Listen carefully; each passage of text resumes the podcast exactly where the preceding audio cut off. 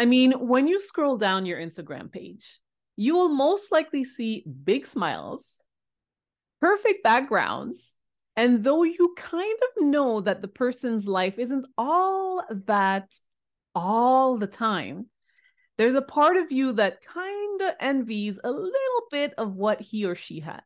What if you, with purpose and mindfulness, decided to surround yourself with positivity?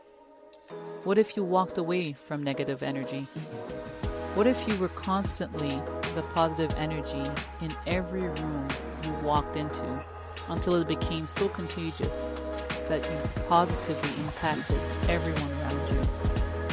How would that impact your life? You're listening to Compassionate Mindfulness with Zennya, the podcast that will inspire you to use your story to change the world.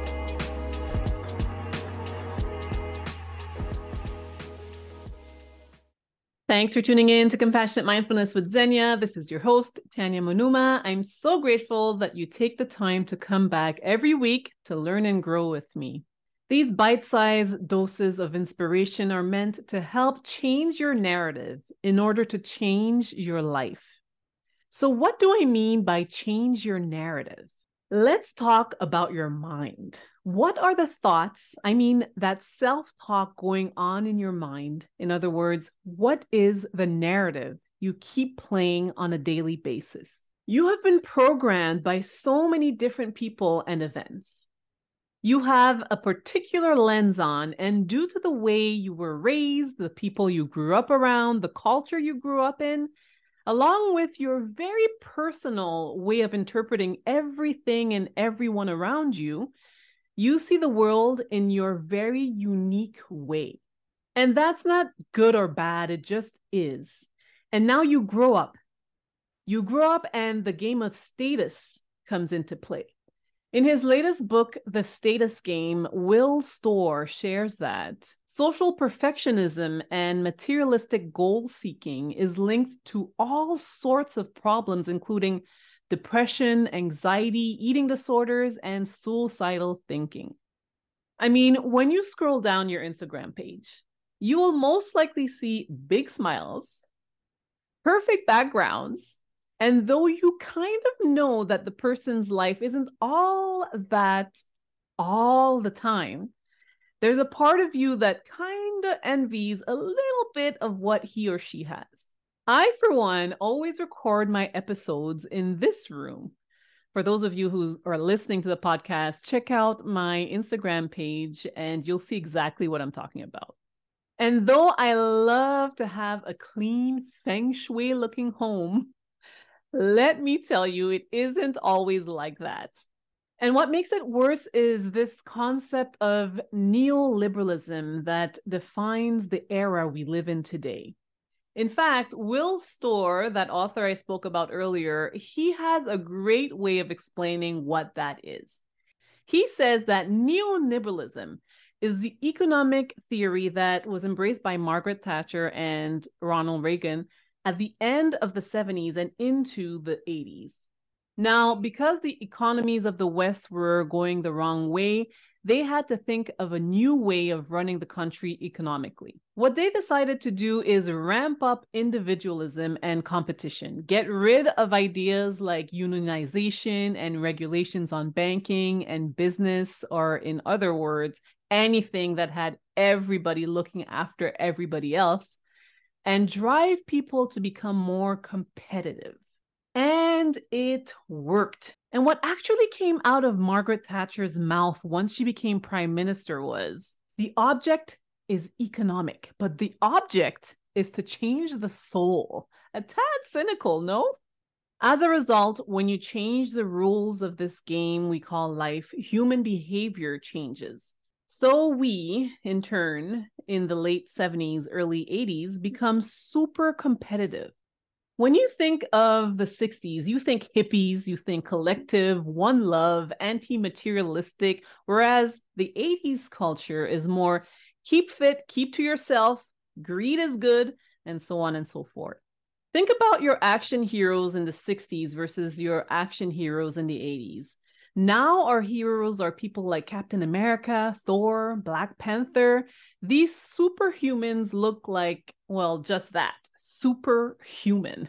They look nothing like the average person walking around your neighborhood, at least for the most part.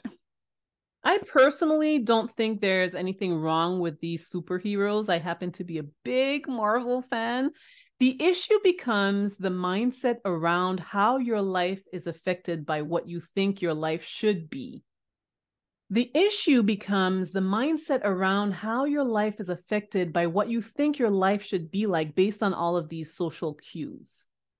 In our quest to be of value and feel like we're enough, we have this bar that we feel like we need to meet based on how we grew up and what we are seeing all around us. The questions then become how high is this bar? Who sets the bar? And which bar is really your own?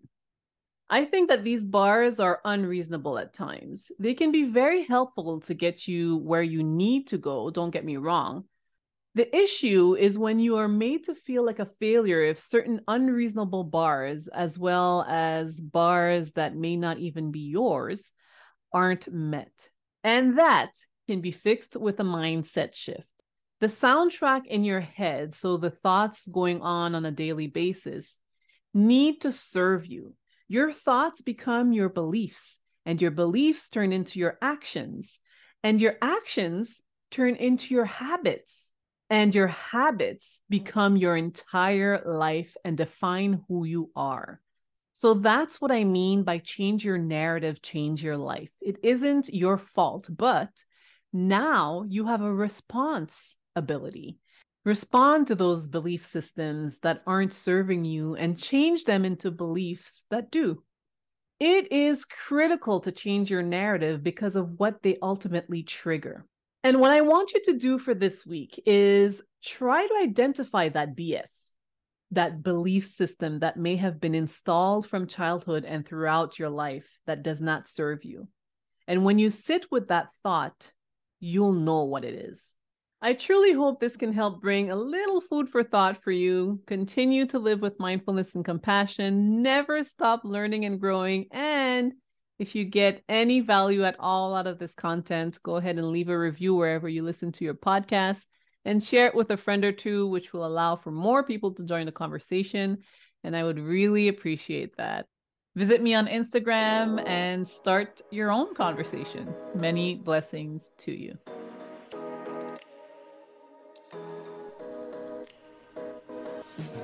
As always, I thank you for tuning in. These episodes are meant to be of massive value to you, and so I hope you got something out of it. And if you did, all I ask in return is for you to give it a thumbs up, give it some love in the reviews, share with one or two friends whom you know will benefit from hearing this content. Check out the links in the description. Continue to lead with empathy, and I'll catch you on the next episode. Many blessings.